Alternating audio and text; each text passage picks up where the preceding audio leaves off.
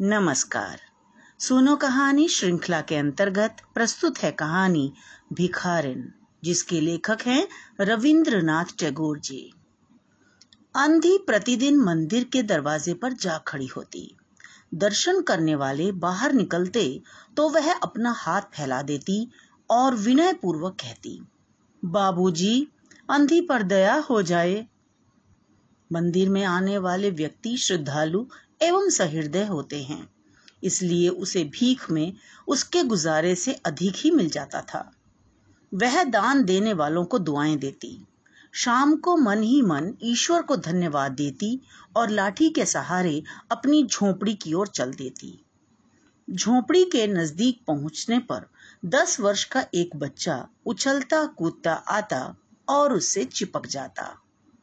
बच्चा कौन है? कहाँ से आया है? इस बात से किसी का कोई परिचय नहीं था। दस वर्ष हुए पास पड़ोस वालों ने उस वृद्धा को अकेला देखा था। इसके कुछ वर्ष बाद, एक दिन शाम को उन्होंने देखा कि एक बच्चा उसकी गोद में रो रहा था। वह उसे चुप कराने का प्रयत्न कर रही थी। साधारण घटना समझकर किसी ने इस ओर ध्यान न दिया। धीरे धीरे वह बच्चा अंधी से हिल मिल गया। वह उसे अपनी जान से अधिक चाहती थी। अंधी बच्चे को अपने से अच्छा खिलाती और अच्छा पहनाती थी। अंधी ने अपनी झोपड़ी में एक हांडी गाड़ रखी थी।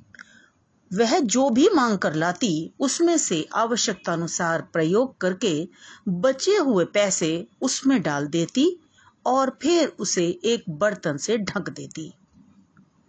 काशी में सेठ बनारसी दास बहुत प्रसिद्ध व्यक्ति थे। वे बड़े देशभक्त एवं धर्मात्मा थे। दिन के बारह बजे तक पूजा पाठ में संलग्न रहते। कर्ज लेने वाले तथा अपनी पूंजी धरोहर के रूप में उनके पास रखने वालों का वहाँ तांता लगा रहता था। धीरे धीरे अंधी की हांडी पूरी भर गई थी। वह उस हांडी को अपने आंचल में छिपाकर सेठ जी के पास धरोहर के रूप में रखवाने के लिए जा पहुँची। सेठ जी ने पूछा, बुढ़िया, क्या है? अंधी ने कहा कि भीख मांग मांग कर अपने बच्चे के लिए चार पैसे जमा किए हैं। अपने पास इन्हें रखने से डरती हूँ। कृपया आप इन्हें अपने पास रख लें। सेठ जी ने मुनीम से कहा, इसके नाम जमा कर दो। मुनीम ने उसका नाम पता पूछकर लिख लिया। बुढ़िया आशीर्वाद देती हुई चली गई। दो वर्ष आराम से बीते। अचानक एक दिन लड़के को ज्वर ने आ घेरा। बुढ़िया ने उसका इलाज करवाया, परंतु इलाज के बावजूद लड़के की दशा बिगड़ती ही चली गई। उसके पास के सभी पैसे समाप्त हो गए थे। बुढ़िया गिरती पड़ती सेठ जी के पास गई और अपनी पूंजी में से उसने पाँच दस रुपए मांगे। सेठ जी ने कठोर स्वर में कहा, कैसी पूंजी? मेरे पास तुम्हारा कुछ नहीं है। वह बोली, अभी दो वर्ष पूर्व मैंने आपके पास जमा करवाई थी। सेठ जी ने मुनीम को आँख से धूर्तता पूर्वक इशारा करके कहा, मुनीम जी, जरा देखना, इसके नाम कोई जमा पूंजी है? बुढ़िया को आशा बंधी। वह सोचने लगी कि ऐसा धर्मी व्यक्ति झूठ नहीं बोल सकता। इनके पास इतने व्यक्ति आते हैं, शायद भूल गए हैं। मुनीम ने कुछ उलट पुलट कर देखने का अभिनय किया, फिर बोला, नहीं तो इसके नाम पर कुछ भी नहीं है। बुढ़िया वहीं बैठी रही रो रो कर दुहाई दी। धर्म के नाम कुछ दान भी देने की विनती की। सेठ जी ने डांटते हुए कहा जाती है या नौकर को बुलाऊं?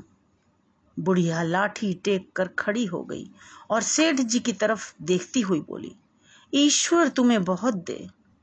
यह आशीर्वाद न होकर एक दुखी आत्मा का श्राप था।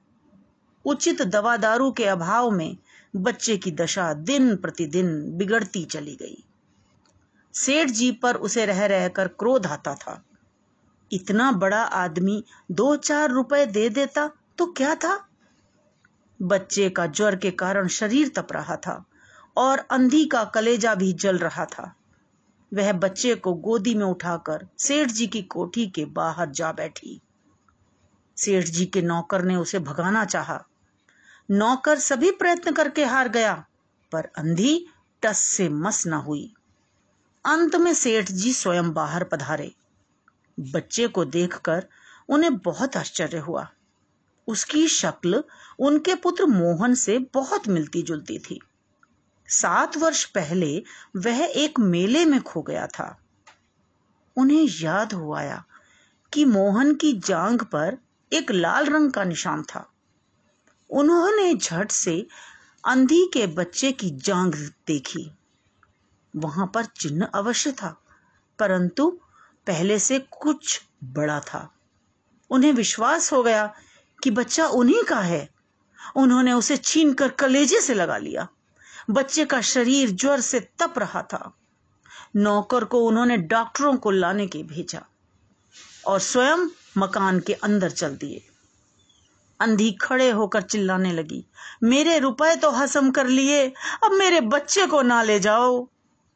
सेठ जी चिंतित स्वर में बोले, मेरा ये इकलौता बच्चा है, सात वर्ष पहले खो गया था। अब मिला है, अब इसे ना जाने दूँगा। लाख प्रयत्न करके इसके प्राण बचाऊँगा। अंधी ठहाका मारकर हंस पड़ी और बोली, आज तुम्हारा बच्चा है, इसलिए प्राण बचाओगे? मैंने इसे खून पसीना एक करके पाला है। इसे अपने हाथ से नहीं जाने दूँगी। यह कहकर अंधी ज़ोर ज़ोर से रोने लगी। वह बार बार विनती कर रही थी कि उसका बच्चा उसे लौटा दिया जाए। किंतु सब व्यर्थ था। अंत में अंधी विवश होकर अपनी झोंपड़ी की ओर चल दी। दूसरे दिन ईश्वर की कृपा या दवा के असर से बच्चे का ज्वर उतर गया। बच्चे ने माँ को याद किया। सेठानी को देखकर बच्चे ने मुँह फेर लिया। अपनी अंधी बूढ़ी माँ को पास न पाकर बच्चे का ज्वर फिर बढ़ने लगा। डॉक्टरों ने जवाब दे दिया। सेठ जी गाड़ी लेकर अंधी को लेने पहुँचे। झोपड़ी बिना द्वार की थी। अंधी एक फटे पुराने टाट पर पड़ी रो रही थी। उसका शरीर बुखार से तप रहा था। सेठ जी ने कहा, बुढ़िया, तेरा बच्चा मर रहा है। वह बार बार तुझे पुकार रहा है। चल मेरे, नहीं नहीं, अपने बच्चे की जान बचा ले। बुढ़िया ने उत्तर दिया, मरता है तो मरने दो। मैं भी मर रही हूँ। हम दोनों माँ बेटे स्वर्ग में फिर मिल जाएँगे। सेठ जी रोकर उसके पैरों में गिर पड़े और बोले, ममता की लाज रख लो। आखिर तुम भी उसकी माँ हो। माँ की ममता ने उसे विकल कर दिया। सेठ जी ने उसे सहारा दे, अंधी ने विदा मांगी। सेठ जी ने बहुत प्रयत्न किया कि वह उनकी कोठी में ही रह जाए, पर वह स्वाभिमानी थी, न मानी।